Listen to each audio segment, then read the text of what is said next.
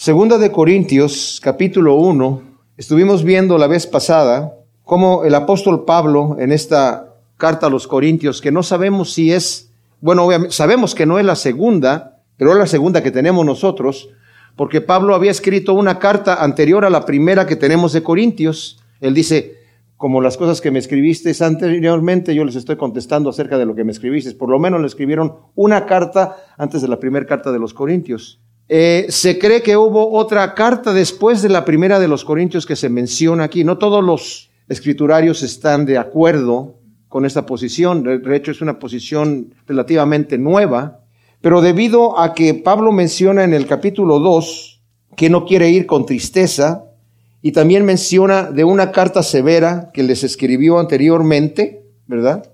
Y en el capítulo 7, versículo 8 dice, porque aunque os contristé con la epístola, no me pesa, o sea, una epístola que los contristó. Y no creo que la primera carta a los corintios es suficiente ofensiva, digamos, como para que se hubiera eh, contristado la iglesia, ¿verdad? Entonces se cree que una carta severa que Pablo escribió, porque si tomamos que no escribió esta carta, lo que Pablo está diciendo en el capítulo 16 de Primera de Corintios, que está ahí mismo, el, libro anterior, nos dice en el versículo 5, cuando pase pues por Macedonia, iré a vosotros, pues es necesario que pase por Macedonia.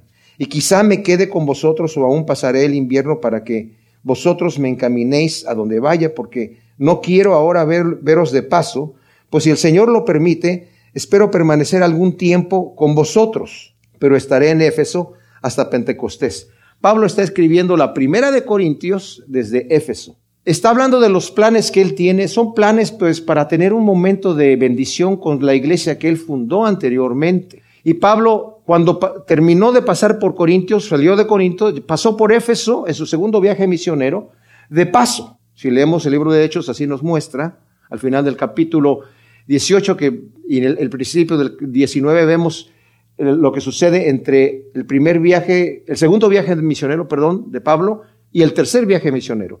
Entonces, estuvo en Éfeso y ah, discutió con algunos de los judíos en la sinagoga, le pidieron que se quedara y dijo, no tengo tiempo, tengo que irme, pero voy a regresar después. Entonces, después regresa en su tercer viaje misionero y en ese viaje es cuando escribe a los corintios esta segunda carta. Y les está diciendo, bueno, perdón, la primera carta, escribe la primera carta, y les está diciendo allí que tiene planes de regresar otra vez a visitarlos. Pablo estuvo por lo menos, nos dice la escritura, un año y medio en Corinto, por lo menos. Entonces, es uno de los lugares donde estuvo más tiempo. En Éfeso estuvo tres años, pero pues tenía muy buena relación, amaba mucho a estos hermanos de Corinto, pero como era una iglesia conflictiva, ya lo vimos cuando estudiamos Primera de Corintio, eh, inmediatamente surgieron problemas aquí. Y Pablo nos va a explicar aquí que él tuvo cambios de planes. Aparentemente lo que acabamos de leer aquí en el capítulo 16 de 1 de Corintios es que Pablo dice, yo quiero pasar a verlos a ustedes cuando pase por Macedonia. O sea, va a Macedonia y luego va a regresar a los Corintios a visitarlos allí, va a pasar el invierno para que después ellos lo encaminen a donde vaya a ir. Y esto quiere decir encaminarlo pues proveerle para sus provisiones, ¿verdad? Lo que necesite, sus gastos, y pues despedirlo bien. Pero cambia de planes porque nos va, vamos a ver aquí que Pablo piensa, dice, bueno, antes de ir a Macedonia, ¿por qué en vez de ir directamente de Éfeso a Macedonia, ¿por qué no paso por Corinto y luego subo a Macedonia y después regreso a Corinto para tener doble visita con mis hermanos de los Corintios? Pero parece que aquí había un problema de divisiones. Alguien empezó a decir, oye, pues, Pablo no es un hombre de palabra. Dijo que iba a venir aquí después de Macedonia y luego viene aquí primero y se ve que hay un conflicto muy grande. Lo vamos a ver en el capítulo 2, si nos alcanza el tiempo de verlo ahora, pero si no lo vamos a ver en el siguiente estudio. Pero en el capítulo 2 menciona a un ofensor que algunos piensan que es el, que, la persona que cometió incesto en el capítulo 5 de Primera de Corintios. Pero eso no sería una ofensa tan fuerte como para Pablo. Pablo estaba eh, perdonando a un ofensor de una persona que creó divisiones dentro de la iglesia. Y saben qué? Es bien fácil, mis amados, empezar a hablar de la gente. Yo no entiendo, yo conozco incluso pastores que han tomado como su ministerio el criticar a los demás, el difamar a los demás, aunque estén mal, a otros siervos de Dios, aunque estén mal. El Señor no nos ha llamado a difamar a nadie. Obviamente, si, si es un lobo rapaz que se va a comer a las ovejas, pues definitivamente como pastor sí voy a tener que prevenir a aquellos, pero el estar simplemente tratando de descubrir el pecado de alguna persona es terrible. Y yo conozco varios pastores que a eso se dedican. Y muchos de ellos lo hacen equivocadamente. Creen que están en la verdad y es el grave error, porque la Biblia dice, no juzgues, para que tú no seas juzgado. No mires la astilla en el ojo de tu hermano. Ve, si quieres ver astillas, yo te muestro una viga en tu ojo, dice el Señor.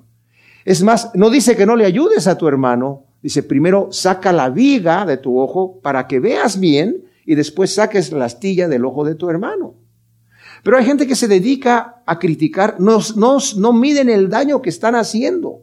Miren, mis amados, en Proverbios 6, cuando nosotros los estudiamos ya, ahí en el versículo 6 al 9, nos dice, ah, perdón, del 16 al 19, dice, seis cosas aborrece Yahvé y aún siete abomina su alma. Fíjense las cosas que aborrece el Señor. Y la séptima dice, abomina su alma. La primera son los ojos altivos, la lengua mentirosa. El que está hablando mal de alguien está hablando con una lengua mentirosa. Manos que derraman sangre inocente, corazón que maquina planes perversos, pies presurosos para correr al mal Testigo falso que habla mentiras. También la persona que está hablando en contra de otra persona, haciendo divisiones, está hablando mentiras. Testigo falso. Porque no siempre están diciendo la verdad. Y el que enciende rencillas entre hermanos. Ese ya es definitivo. O sea, el que siembra discordia entre hermanos, el que divide a la gente. Y normalmente estas personas para criticar a los demás se ponen en una posición superior. Hay esa maldad en el corazón humano de gente que le gusta poner abajo a otras personas para ellos quedar arriba, ¿verdad? Entonces, eso parece que fue lo que pasó con el apóstol Pablo. Había mucha gente que decía, él no es apóstol. Él en real, porque en esta carta se va a dedicar un buen rato en esta carta a defender su apostolado. Porque había gente que decía, bueno, los apóstoles, doce apóstoles que el Señor escogió, los escogió el Señor. Y Pedro, que fue el, el digamos, el de los, el cabecilla, digamos, de los apóstoles, el que el Señor lo tomó aparte, ¿verdad? Y le dio las llaves del reino de los cielos y, fue el primero que predicó el evangelio a, los, a los judíos y a los gentiles. Pedro fue el que también dijo, necesitamos reemplazar a Judas. Y escogieron a Matías. Pero Pablo, ¿a quién lo escogió a Pablo? Entonces decían, Pablo se autonombró apóstol. Él no es apóstol. Pues su carta empieza diciendo aquí, Pablo, un apóstol de Jesús el Mesías, pero es por voluntad de Dios no es por mi voluntad, fue la voluntad de Dios, ¿verdad? Estoy yo aquí por la voluntad de Dios, no porque yo me autonombré.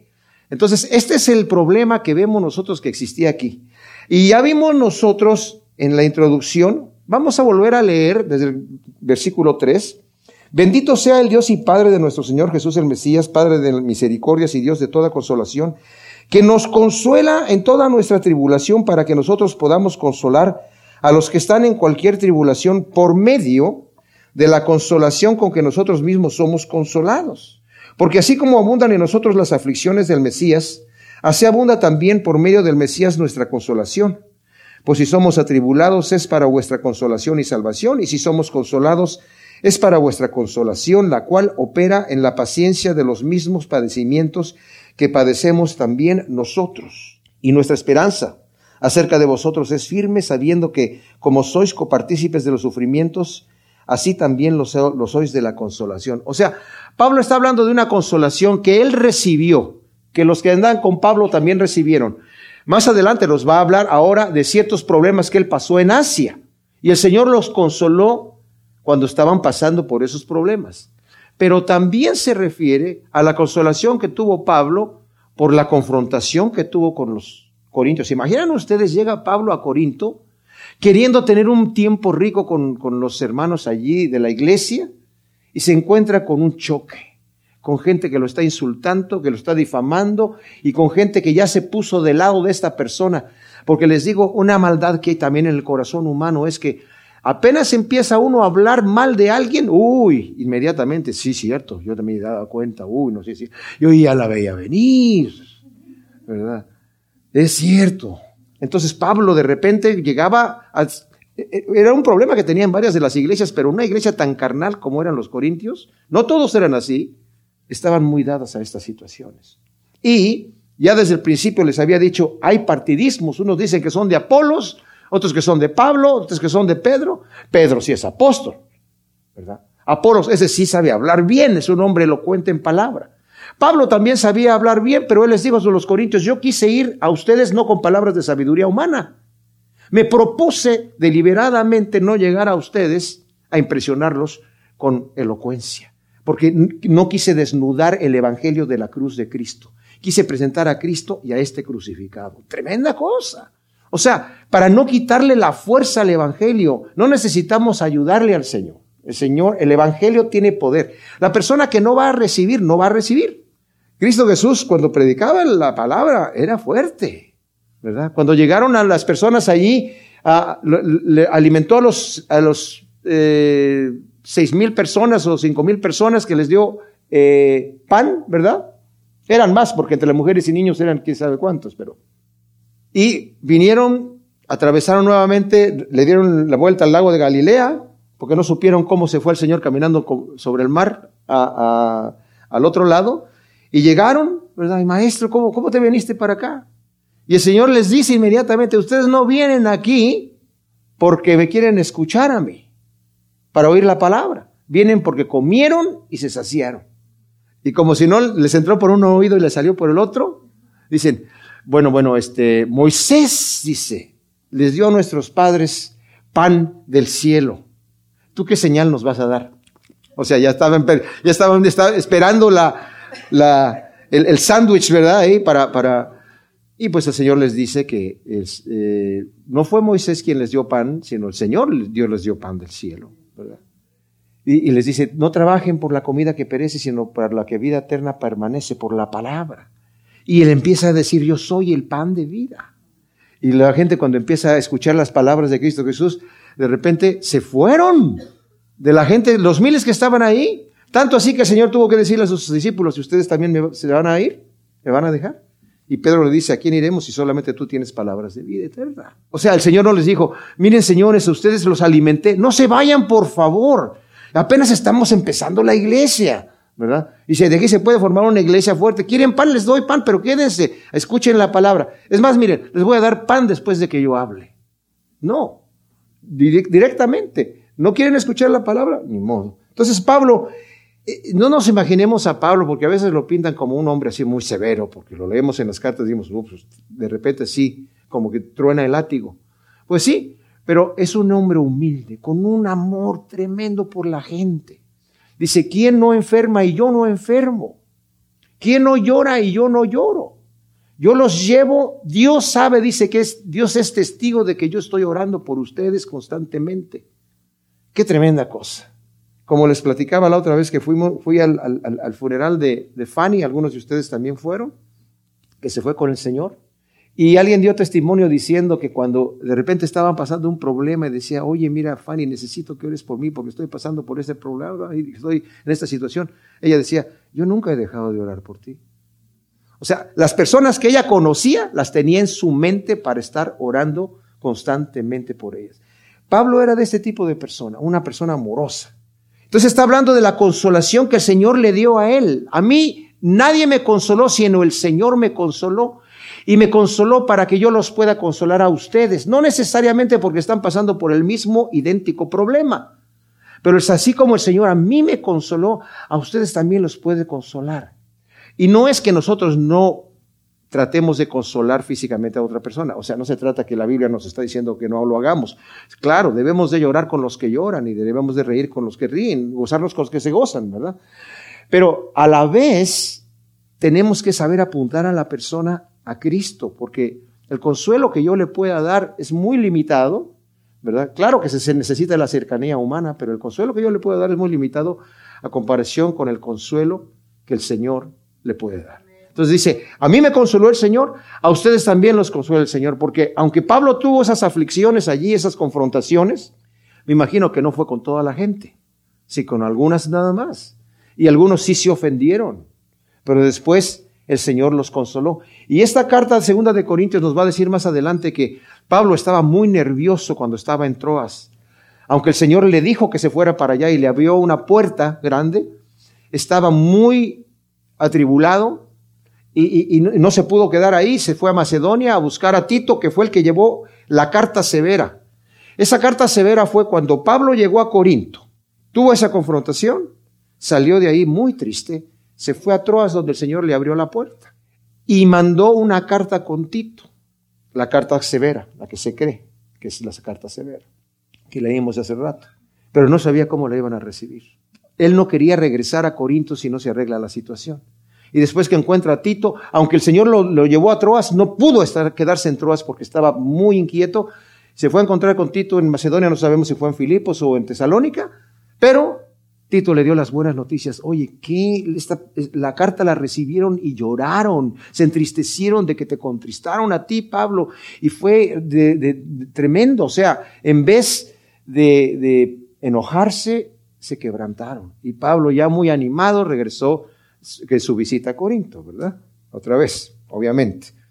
Entonces está hablando de esta consolación. Luego el versículo 8 nos dice así. Porque hermanos, no queremos que ignoréis acerca de la tribulación que nos ocurrió en Asia, donde fuimos abrumados mucho más allá de nuestras fuerzas, hasta el punto que perdimos aún la esperanza de sobrevivir. Pero tuvimos en nosotros mismos la respuesta de la muerte para que no estemos confiados en nosotros mismos, sino en Dios que resucita a los muertos, el cual nos libró de tan grande muerte y nos librará, en quien hemos esperado y aún nos librará ayudándonos también vosotros con la oración por nosotros para que de parte de muchas personas sean dadas gracias por nosotros y por el don que nos fue concedido por medio de muchos. Ahora, la nueva versión internacional, se los voy a leer en la versión internacional que es un poquito más fácil de entender, dice, hermanos, no queremos que desconozcan las aflicciones que sufrimos en la provincia de Asia. Estábamos tan agobiados bajo tanta presión que hasta perdimos la esperanza de salir con vida nos sentíamos como sentenciados a muerte. Pero eso sucedió para que no confiáramos en nosotros mismos, sino en Dios que resucita a los muertos. Él nos libró y nos librará de tal peligro de muerte. En Él tenemos puesta nuestra esperanza y Él seguirá librándonos mientras tanto.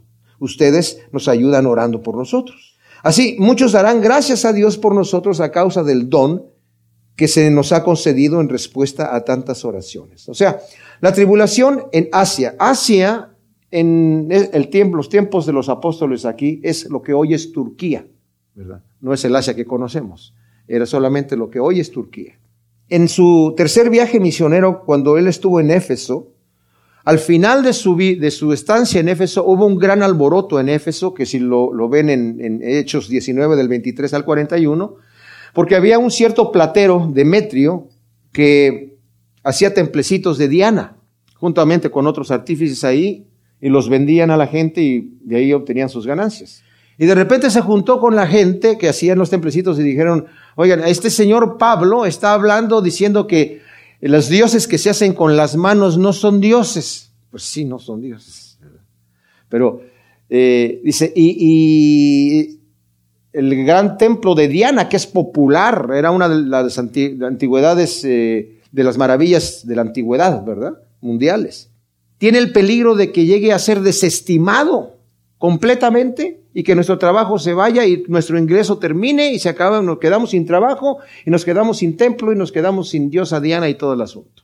Entonces hubo un gran alboroto y una cosa tremenda, ¿verdad? Tanto así que por dos horas estuvieron gritando grandes Diana de los Efesios y pues fue una cosa tremenda tuvo que llegar las autoridades a decir, señores, esta reunión que tenemos nosotros, nosotros somos Éfeso, somos una de las provincias de Roma que tenemos ciertas libertades que no tienen otros. Y esta reunión no tenemos razón de explicarla porque dice, ¿quién no sabe que la, gran templo de, de, la diosa Diana es, es respetado en todo el mundo? O sea, como eso no se puede discutir, ¿verdad? Es necesario que ustedes terminen esto porque nos pueden acusar de sedición. Cuando lo leemos así en el libro de Hechos, vemos que a Pablo no le permitieron salir porque estaba en peligro de muerte. Algunos eruditos bíblicos piensan que eso fue a lo que se refiere Pablo, que tuvo el problema en Asia cuando estuvo en Éfeso. Aunque hay otros que dicen que no fue suficiente porque no se describe muy bien, pero debemos entender que la escritura no describe todas las cosas, ¿verdad? Hubo un gran problema en Éfeso y como dice Pablo, de cualquier manera tuvimos un grave problema de tal manera que pensamos que no íbamos a salir con vida. Ahora, tenemos otras tribulaciones que Pablo también sufrió. Y si le dan ahí la vuelta al capítulo 11 de, ese, de esta misma segunda de Corintios, en el versículo 23, dice, son ministros del Mesías, hablo como si hubiera perdido el juicio. Yo más, en trabajos mucho más, en cárceles, mucho más en azotes, más severamente, peligros de muerte muchas veces de los judíos, cinco veces recibí cuarenta azotes menos uno, tres veces fui azotado con vara, una vez apedreado, tres veces fui náufrago, una noche y un día he estado en lo profundo del mar, en viajes frecuentemente en peligros de ríos, peligros de ladrones, peligros de mi nación, peligros de gentiles, peligros en la ciudad, peligros en el desierto, peligros en el mar, peligros entre los falsos hermanos, en trabajos y fatiga, en noches en vela, muchas veces en hambre y sed, en ayunos, repetidamente en frío y desnudez. Y aparte de las cosas externas, lo que sobre mí se agolpa cada día, la solicitud de todas las iglesias. ¿Quién enferma y yo no enfermo? ¿Quién es inducido a pecar y yo no me quemo de angustia? O sea, Pablo está simplemente hablando de las cosas que padeció, pero eh, más adelante lo vuelve a mencionar, situaciones tremendas que Pablo padeció. Entonces está diciendo aquí, el Señor me libró, me consoló de eso y me librará todavía porque el Señor es capaz de librarnos y nos va a librar. En Romanos 8 el Señor dice, bueno, Pablo está hablando acerca de la fidelidad de Dios, y dice, ¿quién me va a separar del amor de Cristo Jesús? ¿Verdad? Tribulación, habla de puras cosas negativas. Tribulación, angustia, hambre, desnudez, peligro o muerte, espada.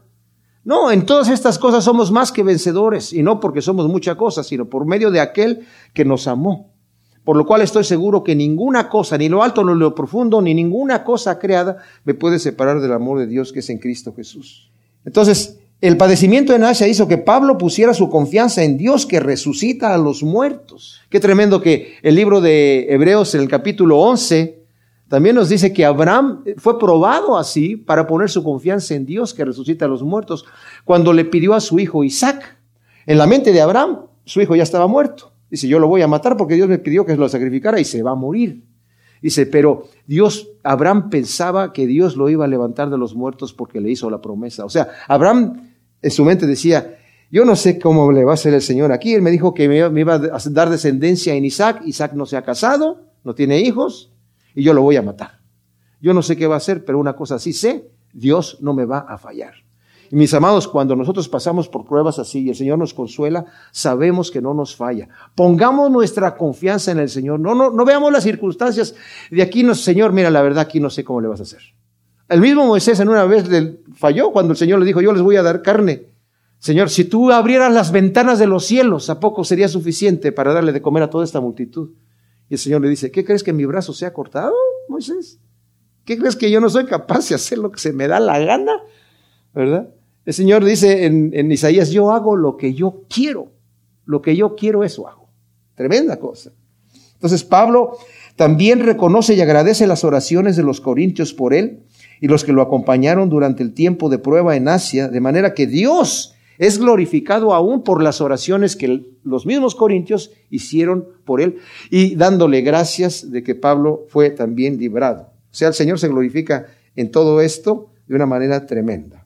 Segunda de Corintios 1:12 continúa Pablo escribiendo aquí a los corintios cuál era el propósito de su viaje. Como hemos dicho en el capítulo 16 de Primera de Corintios, lo voy a volver a leer, versículo 5, se está despidiendo de la iglesia y está diciéndole sus planes de ir a visitarlos. Cuando pase por Macedonia iré a vosotros, pues es necesario que pase por Macedonia y quizá me quedaré con vosotros. Fíjense, quizá me quedaré con vosotros o aún pasaré el invierno para que vosotros me encaminéis a donde vaya. Porque no quiero veros de paso, pues si el Señor lo permite, otra frase importante, espero permanecer algún tiempo con vosotros, pero estaré en Éfeso hasta Pentecostés. Eh, Pablo sabe y está consciente que Dios es capaz, y lo ha hecho, y, en varias otras ocasiones lo menciona. Yo tengo estos planes, pero si Dios quiere, Y el Señor muchas veces le cambiaba los planes a Pablo, como lo hace con nosotros, ¿verdad? No es que nos hayamos equivocado. Yo me acuerdo cuando yo estaba a punto de salir de misionero con mi esposa al campo misionero. Yo quería tener unas señales claras y muchas veces nosotros andamos buscando. Yo quiero que Dios me dé una señal para saber si esto lo voy a hacer o no lo voy a hacer. Y queremos que nos responda así como a Gedeón, ¿verdad? Señor, yo voy a sacar el vellón afuera y que se moje solamente el vellón y todo esté seco. Y ya se mojó el vellón y todo está seco. Bueno, ahora, perdón Señor, otra señal. Ahora lo voy a sacar afuera otra vez y que se moje todo lo demás, que el vellón esté seco. La invirtió y el Señor se lo hizo. A veces pensamos, bueno, entonces si, si Gedeón lo hizo, pues yo también tengo derecho a pedirle al Señor una señal así. Pero el Señor no, no, no, no lo va a hacer, ¿verdad? Se los advierto ya de antemano. lo que aprendí del pastor Chuck Smith una vez que lo escuché, dice, muchas veces tenemos que dar un paso de fe cuando el Señor nos llama a hacer algo. No sabemos, pero mientras doy el paso, doy el paso de fe y el Señor me dice, estás bien ahí. Ok, llegué a este lugar. Pero a veces me va a decir el Señor, dale el. No, no, no, un poquito más al otro lado. Ah, para acá, sí, para allá. No, es para atrás. Ah, ok. No, no vas a dar el paso todavía. O, o sea, el Señor en un momento dado nos está guiando, pero tenemos que tomar la acción de dar el paso de fe. explico? Y así el Señor nos va guiando. Bueno, Pablo tenía la intención de ir a visitar a los corintios, pero sus planes cambiaron. Y por eso estaba siendo acusado, este no es un hombre de palabra, ¿verdad? Y cuando llega a Corinto a visitarlos, antes de ir a Macedonia, hubo una confrontación ahí, tremenda. Como dije, la gente que le gusta pelear, mis amados, va a buscar cualquier motivo para pelear. El que ya se propuso en su corazón, fulano no es mi amigo, fulano no quiero nada con él, pues ¿cómo se le convence? ¿Verdad? Entonces, este era lo que había pasado con una persona allí en la iglesia, y aquí Pablo va a explicar la posición de su viaje, cómo se propuso esto, y nos dice en el versículo 12, porque nuestra gloria es esta, el testimonio de nuestra conciencia, que con sencillez y sinceridad de Dios, no con sabiduría humana, sino con la gracia de Dios, nos condujimos en el mundo y mucho más hacia vosotros. O sea, esto lo estamos haciendo con toda sinceridad. Y aclara Pablo, con integridad y sencillez, he hablado a ustedes me he conducido con ustedes, ¿verdad? Porque no os escribimos otras cosas que las que leéis y entendéis. Y espero que las entendáis completamente, como también en parte habéis entendido que somos vuestra gloria, como también vosotros la nuestra en el día del Señor Jesús. Con esta confianza quería ir primero a vosotros para que tuvieras una segunda gracia, y por medio de vosotros pasar a Macedonia, y de Macedonia volver a vosotros, y por vosotros ser encaminados a Judea. Anteriormente les había dicho, ustedes se van a encaminar a donde yo vaya. No sabía Pablo. Cuando lo leímos en el capítulo 16 de la carta anterior, en el versículo 6, quizá me quedaré con vosotros y aún pasaré el invierno para que vosotros me encaminéis a donde vaya. Pero ya después el Señor le revela, bueno, te vas a ir a Judea, ¿verdad? Entonces, Pablo está diciendo aquí la razón por la cual quiso irlos a visitar. No hablé con engaño, dice Pablo, sino con limpia conciencia. Hubo cambios de planes, pero con limpia conciencia. Ahora dice, porque la gloria, dice usted, les dice a los corintios que Él es la gloria de los corintios y ellos la gloria de Él. Eso significa la bendición de tenerse el uno al otro la bendición y el orgullo de saber, bueno, estos son los hijos que yo gané espirituales para el Señor y que los hijos espirituales digan, este fue mi Padre espiritual que me trajo el Evangelio a mí, ¿verdad? En el día del Señor, nosotros nos vamos a gozar por las personas que nos hablaron del Señor y las personas que nos hablaron del Señor se van a gozar con nosotros, ¿verdad? Todos los que evangelizamos y que aceptaron a Cristo Jesús van a estar ahí gozándose de que aceptaron a Cristo Jesús y, los que evangelizamos a esas personas también nos vamos a estar gozando, ¿me entienden? Es lo que le está diciendo aquí con eso de la gloria. Pero explica que la razón del cambio de plan a visitarlos antes y después de ir a Macedonia, dice, es para que tuvieres una segunda gracia. O sea, quise pasar un tiempo agradable con la iglesia para después visitarlos de regreso de Macedonia y ser encaminado a Judea. O sea, los amo tanto que en mi plan dije, oye, ¿por qué no mejor los visito cuando voy ¿verdad? Los saludo, tenemos un buen tiempo, me voy a Macedonia y, hago lo que tengo que hacer para el Señor allá y después regreso a visitarlos a ellos otra vez porque los amo mucho, pero se llega con esa confrontación, ¿verdad? De gente que decía, Pablo no es un hombre de palabra, tremenda cosa. Ahora, los versículos que vamos a leer del 17 al 20, la nueva traducción viviente las va a traducir así. Tal vez se pregunten, ¿por qué cambié de planes? ¿Acaso piensan que hago mis planes a la ligera? ¿Piensan que soy como la gente del mundo que dice sí, cuando en realidad quiere decir no? Tan cierto como que Dios es fiel, nuestra palabra a ustedes no oscila entre el sí y el no. Pues Jesucristo, el Hijo de Dios, no titubea entre sí y el no. Él es aquel de quien Silas, Timoteo y yo les predicamos, siendo el sí definitivo de Dios. Él siempre hace lo que dice, pues todas las promesas de Dios se cumplieron en Cristo con un resonante sí. Y por medio de Cristo nuestro amén, que significa sí, se eleva a Dios para su gloria. Ahora leemos el texto. Yo lo voy a leer aquí en la Biblia textual. Ustedes ah, probablemente tienen el Reina Valera o tal vez tienen la nueva versión internacional. Así que a proponerme esto, ¿acaso fui veleidoso? ¿O sea, estuve engañando? ¿O las cosas que planifico las planifico en la carne para que en mí haya el sí, sí y el no, no? O sea, ¿ustedes creen que yo los planes que hice de visitarlos antes de ir de cambiar el plan fue simplemente porque se me antojó? ¿Qué no creen ustedes que Dios puso en mi corazón? ¿Visitarlos primero? Que es algo que, miren mis amados, como cristianos, a veces queremos que el Señor nos hable y que nos diga, Alejandro, Señor, sí, ¿qué quieres que haga? ¿A dónde me voy? Da un paso a la izquierda. Ok, Señor, sí. Y luego, ¿qué hago, Señor? ¿Verdad? No, a veces como, tenemos el Espíritu de Dios, el Espíritu nos guía para hacer cosas. Cuando nuestra intención es hacer la voluntad de Dios. Cuando nuestra intención es hacer la voluntad de la carne, pues estamos mal. Pero cuando nuestra intención es hacer la voluntad de Dios, el Señor nos guía. Y de repente nos dice, háblale a fulanito, llama a, a, Sutano para ver cómo está, ¿verdad?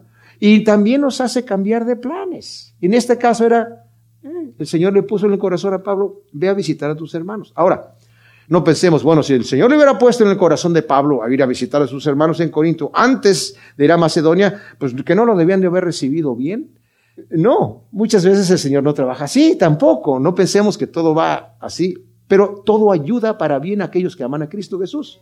Porque al final de todo el conflicto, cuando el conflicto se soluciona, es para una gran bendición y una armonía todavía mayor que la que tenían antes del conflicto. Porque cuando Pablo escribe su primera carta, hay gente con conflictos ahí con Pablo. Entonces a veces el Señor permite que exista un conflicto, y eso es impresionante de parte de Dios, para que ese conflicto como que sale a la, a la superficie, toda la espuma, todo lo, lo, sucio, y se solucione, se quite y nos tiempla de una forma fuerte, ¿verdad? Cuando el Señor interviene. Por eso Pablo está hablando de las consolaciones. El Señor me ha consolado a mí, a ustedes también los ha consolado. Y ahora estamos en bendición porque oramos los unos por los otros y qué bendición, ¿verdad?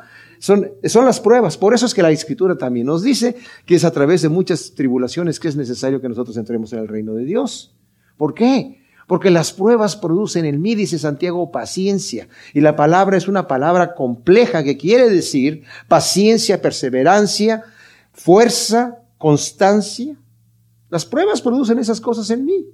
Son máquinas de ejercicio espiritual para que mi ser interior se haga cada vez más fuerte. Ahora, el cambio de plan de Pablo resultó en una muy desagradable confrontación y ofensas a Pablo, acusado por alguno de que no ser hombre de palabra. Imagínense ustedes, Pablo no ser un hombre de palabra, ¿verdad? No había ninguna razón para pensar de esa manera. La acusación era una acusación muy leve, simple y sencillamente porque vino aquí antes de ir a Macedonia y pues una persona que habla de esa manera no se le puede tener confianza. Y como dije yo, con qué facilidad se puede crear una división y armar algo que realmente estropea el plan de Dios para su iglesia, la relación humana. Hablé hace, al principio en la introducción de, de este mensaje, cómo hay gente que le gusta hacer divisiones y es totalmente lo opuesto a lo que Dios quiere. Hay gente que le quiere tener pretextos bíblicos para tener divisiones.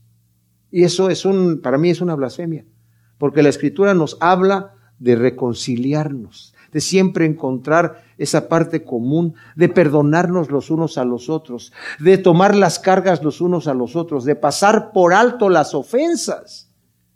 Y Pablo era un hombre así. Y por eso da ese ejemplo a los corintios. ¿Se imaginan Pablo que se atreva a decir ser imitadores de mí como yo soy de Cristo? ¿Qué hizo el Señor? Perdónalos porque no saben lo que hacen. No dijo, ay, ustedes no saben.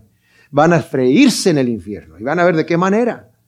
Ese día que me vean ustedes ahí, que van a doblar sus rodillas y yo esté sentado en el trono celestial, se van a acordar de mí. No. A Judas, cuando lo iba a entregar y le dio el bocado, dice que se compungió de corazón diciéndole, oye, no hagas eso. La persona que va a hacer eso, más le valiera no haber nacido. Cosas tremendas, ¿verdad? Pero eso es lo que es. Esto ocasionó que Pablo, como dije, en lugar de volver a Corintio de Macedonia, enviase la carta severa, que nos leemos ya en el, en el, en el 7-8, antes de volver a Corinto. Y Pablo, como vimos, hace notar que el cambio de planes no es arbitrario, sino guiado por Dios, que nos manda que nuestro sí sea sí y nuestro no sea no. Versículo 21 dice, y el que nos confirma con vosotros en el Mesías, y el que nos ungió es Dios, quien también nos selló y nos dio como garantía el Espíritu en nuestros corazones. O sea, aquí no está cambiando Pablo de tema, él está simplemente diciendo, el que nos confirma a nosotros es el Mesías. ¿De qué? De que los planes que hicimos, el cambio de plan que hicimos, lo hicimos dirigidos por su voluntad. Él nos ha confirmado. ¿Por qué? Porque también nos ha sellado con su Espíritu Santo. En Efesios nos dice eh, uno del 13 al 14 que Él nos ha dado las arras de su Espíritu Santo. Algunas de sus versiones también le tiene ahí la palabra arras. Las arras vienen de la palabra en griego arrabón, que significa, es una muestra de, de lo que te voy a dar más adelante. Cuando en algunos matrimonios se utilizan, no sé si ustedes, algunos están familiarizados con eso.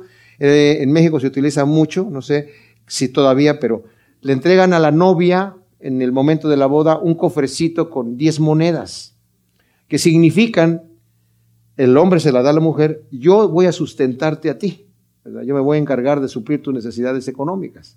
No es que con esas 10 monedas la mujer diga, ay, pues cuánto vale cada moneda, ¿verdad? No vale nada, o sea, es, es como una, una muestra pequeña pero el Espíritu Santo del Señor nos, nos ha dado como garantía, mis amados, de que somos hijos de Dios, de que somos herederos de Dios y coherederos con Cristo Jesús. Tenemos el Espíritu de Dios en nuestros corazones, somos herederos de Dios y coherederos con Cristo Jesús. Ese es el gozo que nos debe de sostener aquí en la tierra, mis amados. Es el gozo que nos tiene que mantener firmes, sabiendo, Señor Dios mío, estoy garantizado estar contigo.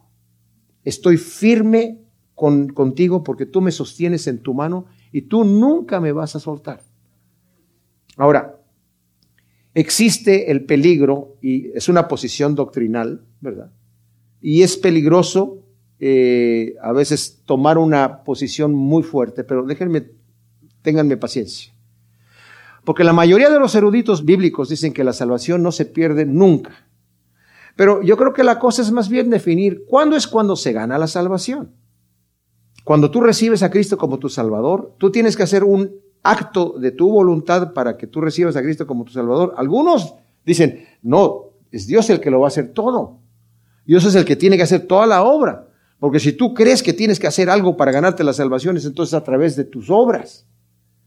Incluso Spurgeon, que lo llamaban el príncipe de los predicadores, decían, dice, él no llamaba a la gente a aceptar a Cristo para que pasara adelante. Decía, porque si yo les digo a la gente que pase adelante a aceptar a Cristo como su Salvador, entonces ellos creen que por un acto que ellos hicieron ya recibieron a Cristo como su Salvador.